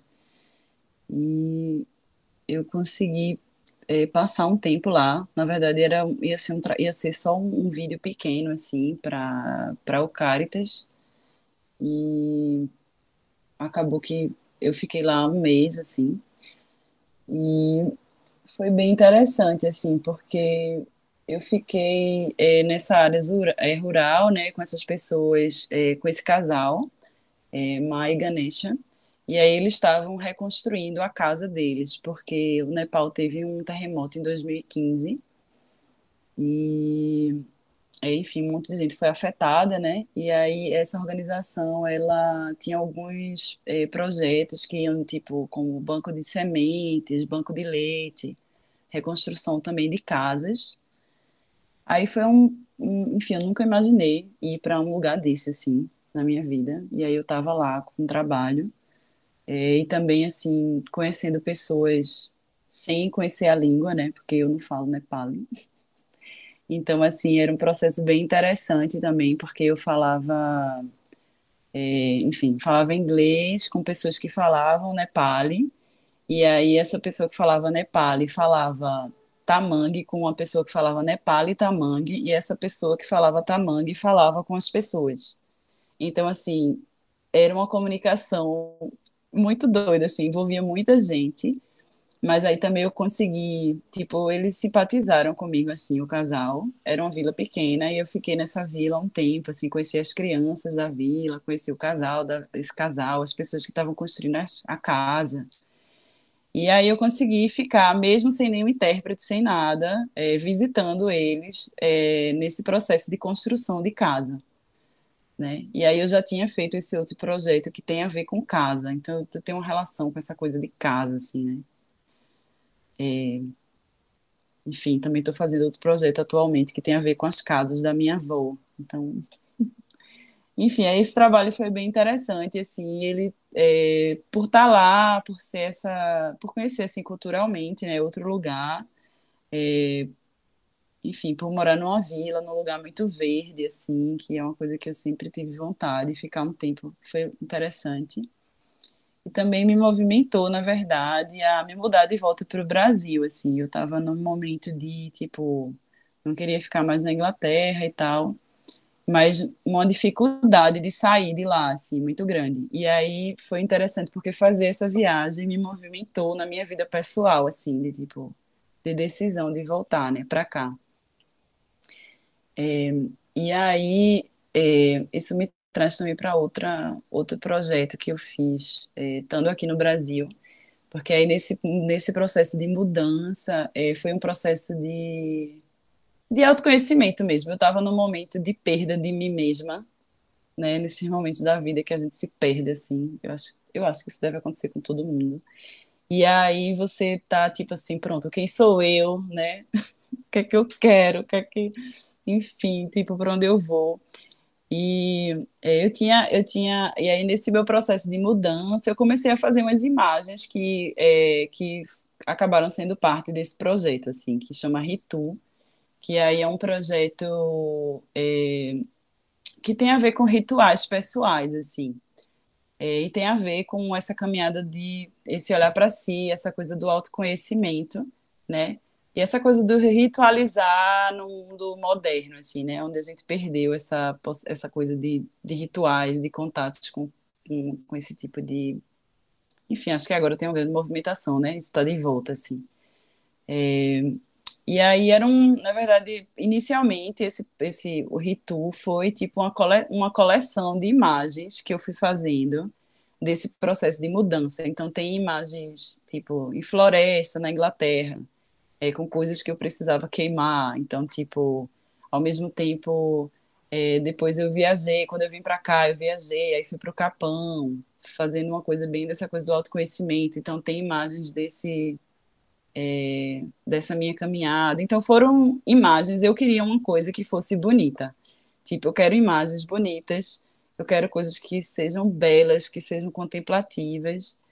E é, nesse, nesse mesmo, é, enfim, eu estava fazendo essas imagens, eu estava coletando um monte de imagens, eu não sabia o que é que elas iam ser ainda, mas era como se fosse um diário de, de imagens que para mim tinham sentido, podiam fazer sentido para ninguém, mas naquela época eu estava tipo, quero fazer isso, eu nunca parei para fazer isso, então tipo, e aí uma amiga é, daqui de Recife e tal me chamou para participar de uma exposição coletiva e aí a gente começou a trocar um monte de conversa e tal.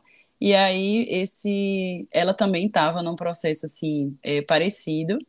E aí a gente juntou, o nome dela é Keila Vieira, ela é fotógrafa e a gente se conhece desde a faculdade, assim, a gente é super amiga. E a gente acabou criando o Ritu, que é um, na verdade é uma instalação, né, com vídeo fotografias e um altar. Então as pessoas, é, enfim, um altar com plantas, com cheiros, com vela, você vai, você interage com aquilo. E aí foi interessante, assim, isso foi parte do, de uma exposição coletiva, e ficou lá no, no Museu Murilo Greca. Eu fiquei bem feliz, assim, com esse trabalho. Teve um momento que foi bem massa, tem um áudio, assim, bem contemplativo, e aí teve uma hora que duas crianças que estavam, assim, super agitadas no museu, o menino vai e coloca o fone assim e senta na cadeira e assiste o vídeo que é pequenininho assim, são quatro minutos, mas fica lá, sabe, assistindo. E aí era meio que esse impacto assim, ou esse sentimento que eu queria queria que esse trabalho tivesse assim, dessa calma interior assim, sabe, dessa coisa dessa essa contemplação e aconteceu nesse momento foi massa ver isso assim. É outro trabalho que é legal, assim, que ele ainda está precisando, assim, ser colocado no mundo de forma efetiva, assim. É um trabalho que eu fiz com outra amiga também, é, que é um trabalho de fotografia de rua. É, o título dele é Todos os Sábados. E a ideia era assim, a gente, tanto eu como ela, a gente morava lá, lá em Londres, nesse bairro, em Brixton, É, a gente não morava em Brixton, ela morava em Brixton, eu morava pertinho, assim, 10 minutos de lá. É, quer dizer, um pouquinho mais de bike, mas por aí. Enfim. E a gente resolveu, ela também é brasileira, eu sou brasileira, e a gente se identificava muito com esse bairro, com Brixton, que, assim, tem uma população jamaicana. É, e aí tem a coisa do mercado, né? Um bairro que tem um movimento muito diferente de outras áreas, assim, de Londres. É uma coisa que a gente se sentia em casa, porque tem uma coisa muito, muito brasileira mesmo, assim, tipo, essa coisa do mercado, você conseguir comprar iame, macaxeira, então, tipo, e tinha movimento, gente na rua, entendeu? Aquela coisa, assim, que é, você não, não consegue encontrar em outros cantos, assim, é, em Londres. E a gente resolveu se encontrar aos sábados para fotografar esse bairro. É, e aí era, era bem, foi bem interessante. A gente ficou fazendo esse projeto, acho que uns oito meses, assim, sei lá, seis, oito meses. E era esse encontro, assim, era essa coisa da amizade, mas essa, era essa coisa de olhar para a rua, né? Um bairro também que estava tá sendo, enfim, está bem gentrificado. É, então tinha toda essa mudança também acontecendo, né, de população, assim. E era isso, era um momento de, de se encontrar com a outra e também de, de observar, assim, essa, essa mudança, essa transformação. E, enfim, essa, essa movimentação, né? E era interessante porque, à medida que a gente ia fotografando, a gente escolhia fotografar um, essa área, assim, que circulava o mercado, mas também as ruas, assim. Não era o bairro todo. E à medida que a gente ia todo, como a gente ficou indo um tempo, as pessoas que eram daquele, daquele espaço, elas passaram a conhecer a gente, né? Então era muito engraçado, assim, porque é, tinha situações. Teve uma vez que uma pessoa não queria ser fotografada, porque fotografia de rua você meio que vai, né?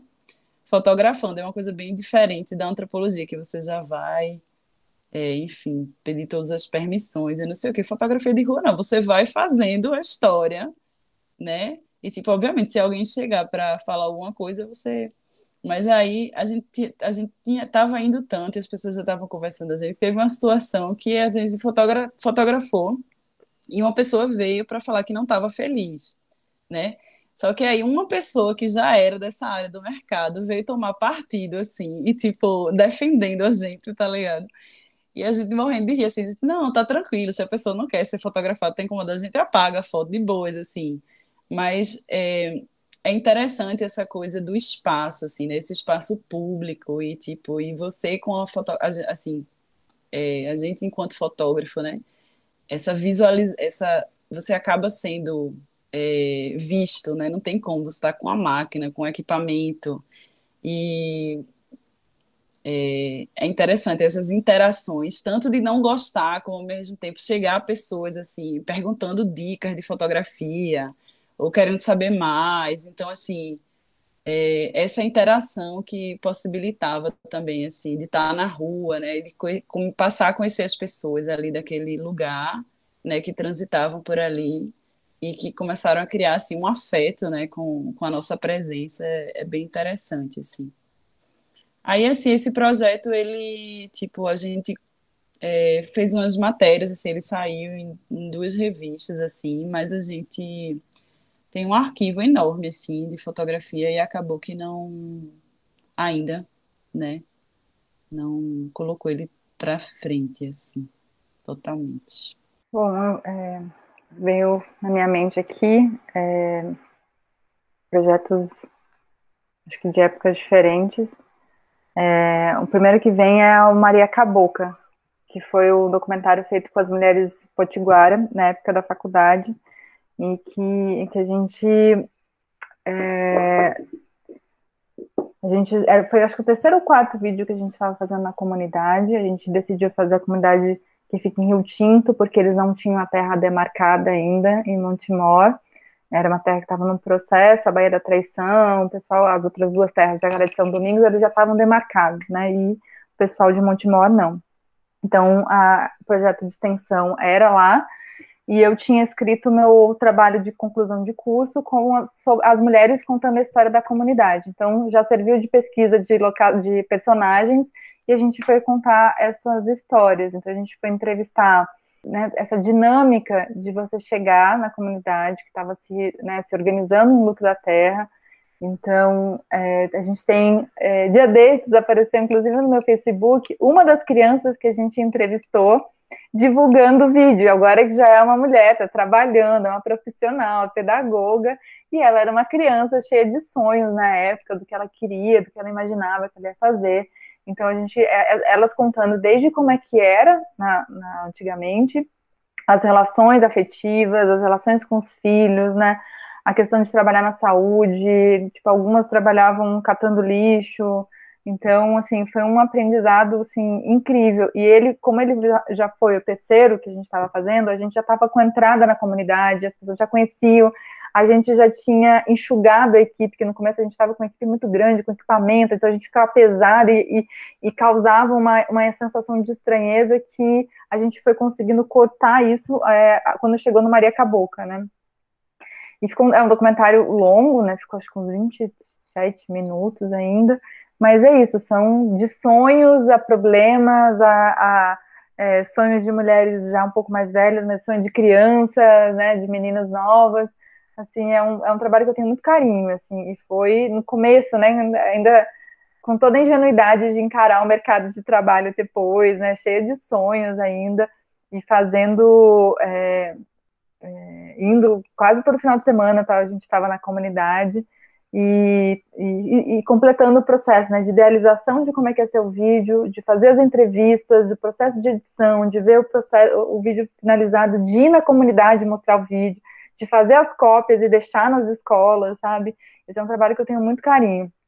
Aí depois, quando eu estava no Rio de Janeiro, eu tive a oportunidade de fazer outro documentário que se chama Tempo das Formas, que foi um dos colegas que estava lá é, propôs a gente fazer com um bailarino, que era um bailarino de Minas, que trabalhava, é, era um bailarino de uma companhia chamada é, Dalia Rodrigues, que é uma companhia super conhecida lá no Rio de Janeiro, e que a Lia Rodrigues ela tem uma proposta que é interessante, ela tem essa proposta de criação do lugar entre. Então ela tem os, os seus a, alunos que são, né, que são foram feitos por uma seleção é, da, era da favela da Maré na época, e ela poderia simplesmente ter colocado o estúdio de ensaio deles na Zona Sul. E ela falou que não, se a gente está construindo um espaço de lugar entre e a gente vai fazer eles saírem do lugar deles para virem para vir na, na Zona Sul, a gente nunca vai ter uma construção. A gente precisa levar quem é da Zona Sul para a comunidade. E aí a gente tem que fazer esse movimento. Então ela montou o. o eu não sei como é que está hoje, né? Porque já tem bastante tempo isso. E aí ela montou o, o, o espaço de dança dela na favela da Maré.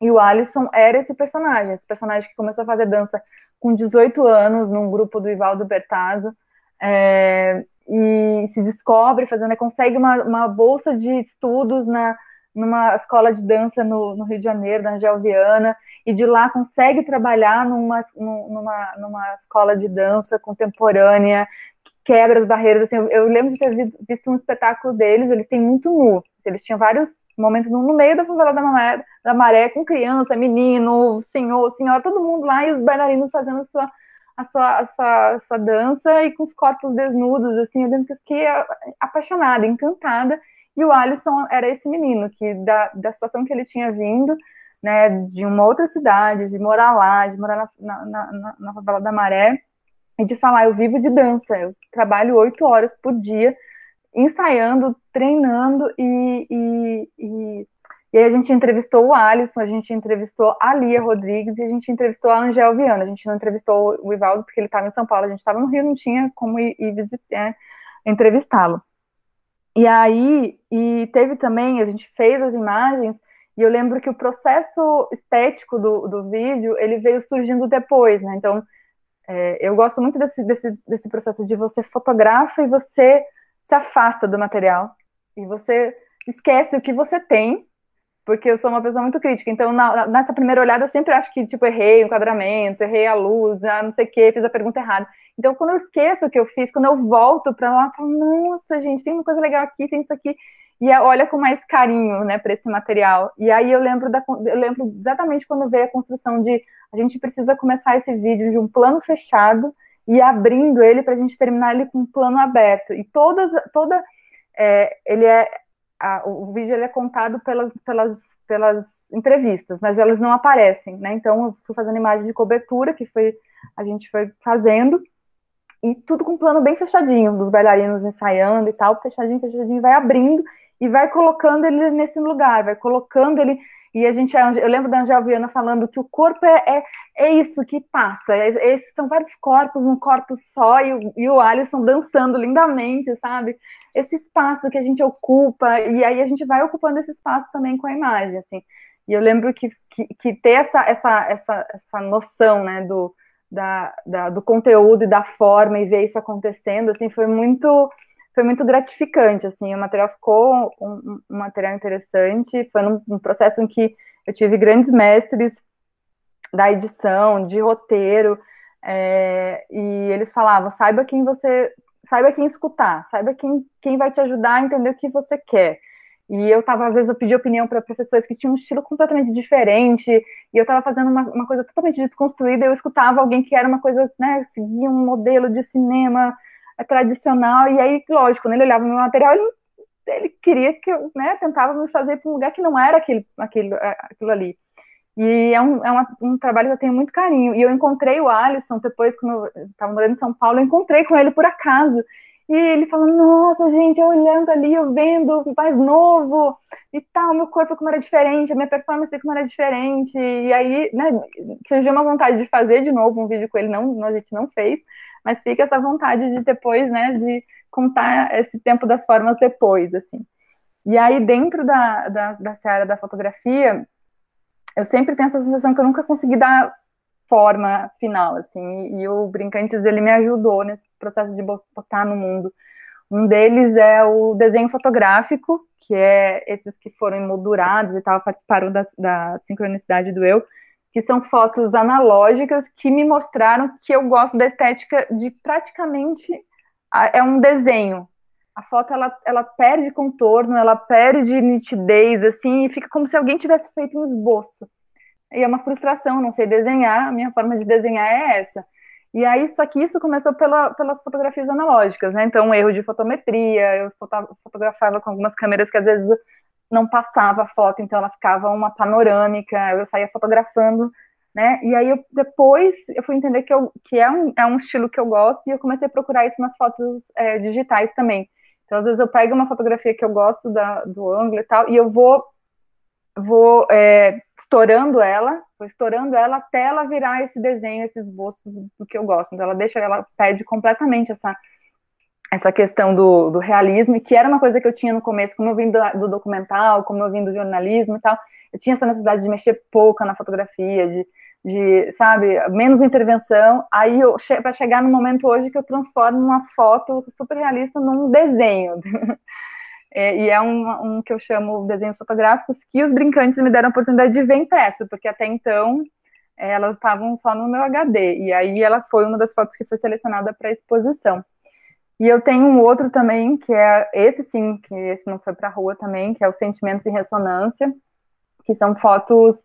É, um pouco dessas fotos de, de flaner, é, flanando por São Paulo, de analógica, e aí tem uma mistura do desenho fotográfico, tem uma mistura de máquinas em pânico, tem é, tem, tem é, outros tipos de intervenção né, visual, é, auditiva, é, sabe? Tem tipo toda uma expografia já desenhada, pensada, né? Mas que eu nunca nunca consegui levar para um lugar que comprasse a ideia de fazer isso, assim, né, de juntar várias fotos e contar essa narrativa né, do, do, do, do, que eu sinto, assim, dos sentimentos em ressonância.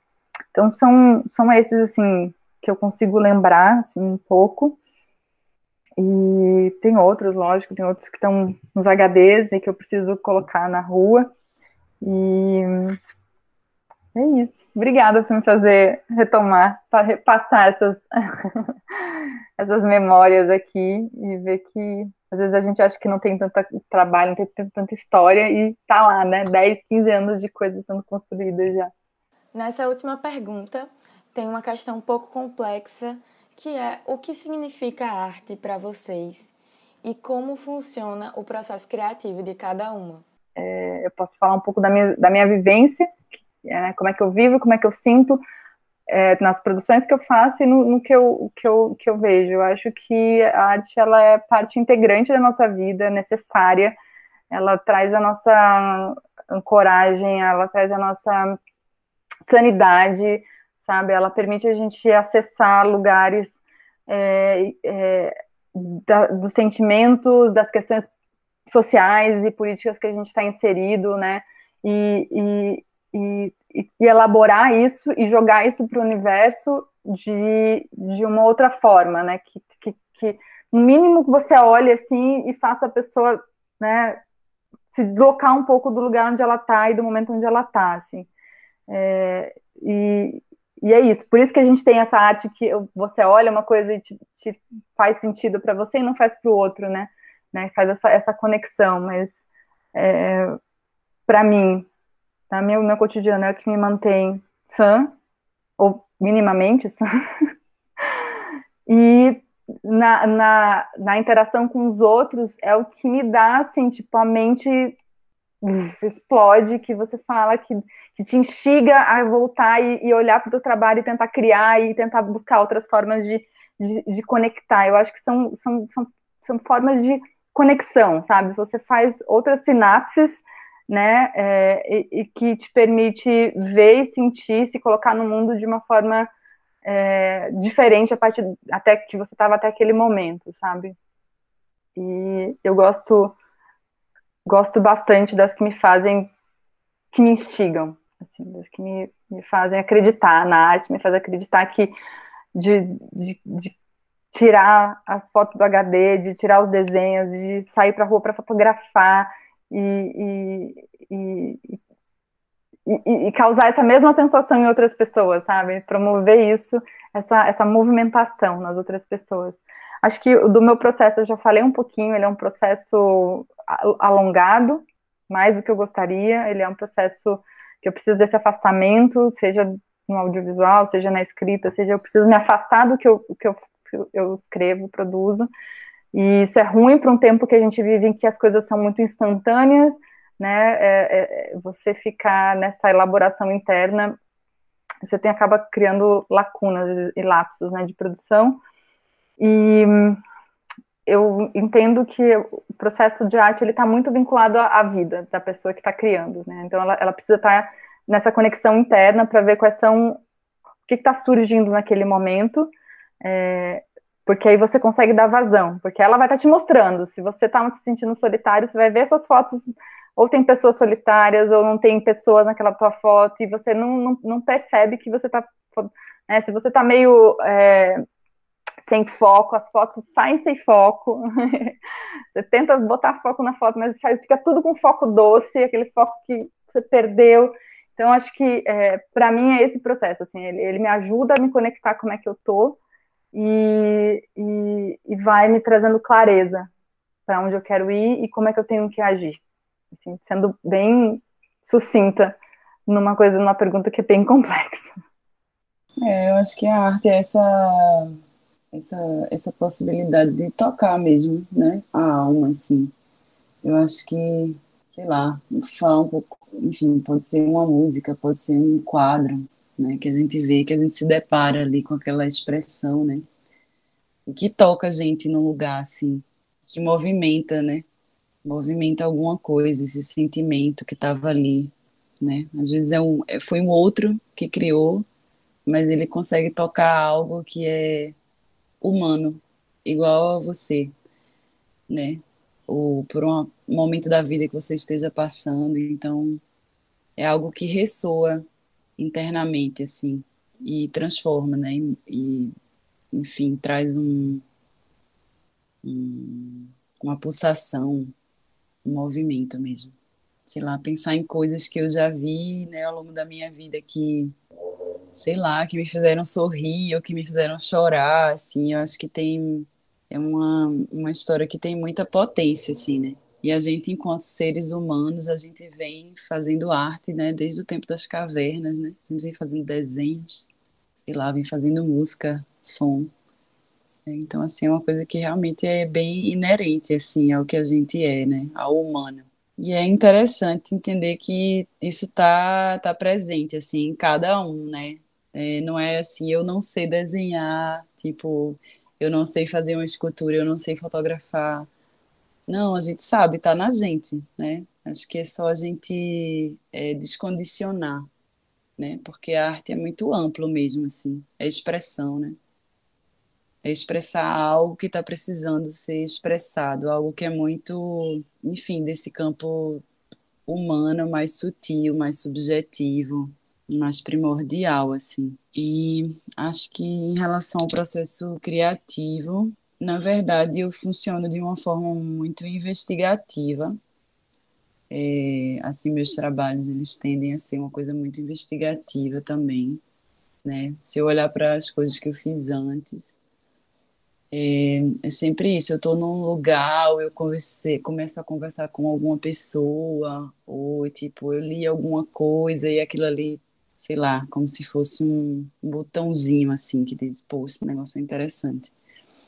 E aí começar a investigar aquilo ali, aquele tema, e aí é como se acontecesse uma coisa sincrônica, né? Aquele negócio vai acontecendo, outro símbolo vai aparecendo que tem a ver, e aí esse movimento de investigação é, até querer criar algo, sabe?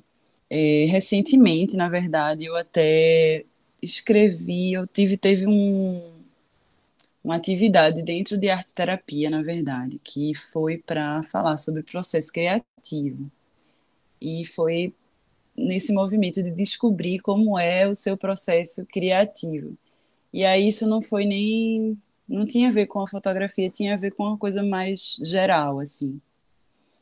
E eu entendi, assim, recentemente, na verdade, que também, é, assim, para mim, né, funciona ou começou a funcionar mais, assim, dessa forma, ou talvez de forma mais consciente, a partir desse lugar de meditação. Então, é, eu tenho, não tanto com a fotografia, nem com com vídeo, eu fiz isso ainda, mas com outras coisas que eu tenho criado, assim, que tem sido mais é, como veículo de cura. Eu primeiro, então, eu medito, paro para meditar, me aquietar, aquietar minha mente, ficar em silêncio, é, ficar num canto, é, no meu altar, num canto que tem essa relação, assim. Então, é, fico aí nessa meditação, nesse silêncio, né? E aí vem uma vontade de depois de estar nesse lugar mais introspectivo mesmo da minha essência de aquietar, né, todas essas coisas externas, esses pensamentos. E aí vem esse mergulho de ou de música. Eu tenho começado, na verdade, não saco nada de música, mas chegou um violão aqui para mim e aí essa, esse movimentar do violão tem sido bem interessante. Então rola uma meditação, rola um pegar esse violão e tocar ele de qualquer forma. E é, aí a partir que isso acontece, começa a vir uma voz assim. E aí essa voz que é, é um, uma coisa que eu estou tentando trabalhar agora atualmente, na verdade, é esse colocar essa voz para fora, sabe? Esse falar e aí o, o violão ele tem ajudado muito. Então vem umas letras, umas coisas, umas composições, umas poesias, um negócio doido aí. E aí eu escrevo, e aí depois de escrever isso, tem uma coisa do desenho, sabe? Então, assim, da tinta, do desenho, enfim, o que for. Aí você vai. Isso tem acontecido, esse processo tem acontecido assim recente. E aí é bem interessante, porque enfim, estão surgindo coisas, estão surgindo símbolos é, que eu ainda estou entendendo o que é que eles são, o que é que eles significam, mas é um processo que tem acontecido. E aí eu acho que tem muito a ver, né? Tem muito a ver com, enfim, não precisa também virar um filme, virar uma foto, virar nada, assim, sabe? Eu acho que só precisava sair e estar tá ali de qualquer forma, numa pintura, numa aquarela que não tem uma forma, é, de forma alguma, tipo, é, sei lá, construída acadêmica, ou tipo, de uma pessoa que nunca fez aula de arte, entendeu? Tipo, mas tá ali, saiu. Então, eu não sei, eu acho que o, o, processo criativo que eu tenho vivenciado agora tem sido esse, mas ele não tem nada, não está assim ainda vinculado à fotografia ou até esteja, né? Porque depois, na verdade, quando você menos esperar, você está ali fotografando algo que aí já foi informado por esse movimento que foi gerado ali a partir desse contato meditativo, assim, sabe? É, eu acho que aí voltando, né, para a questão da arte mesmo e do criar, né? É, eu acho que é isso, é a gente trazer isso para para nosso dia a dia mesmo, para nossa rotina, assim, sabe?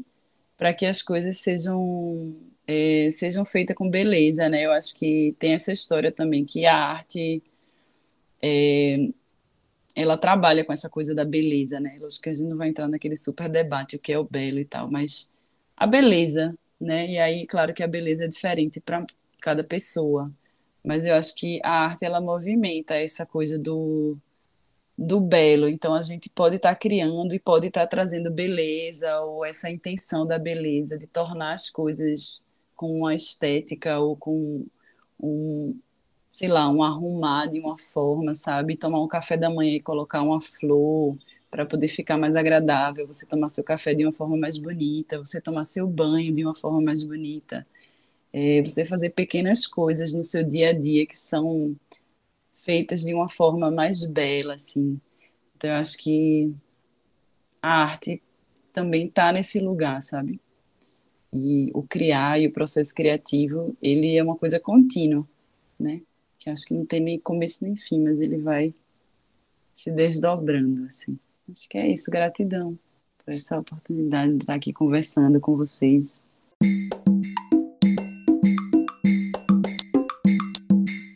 Então é isso, agradeço muito a presença de vocês aqui hoje, foi muito rico todo esse compartilhamento de experiências e agradeço também a quem tirou um tempinho para nos escutar. O Trama da Quarentena fica por aqui, até a próxima, um abraço!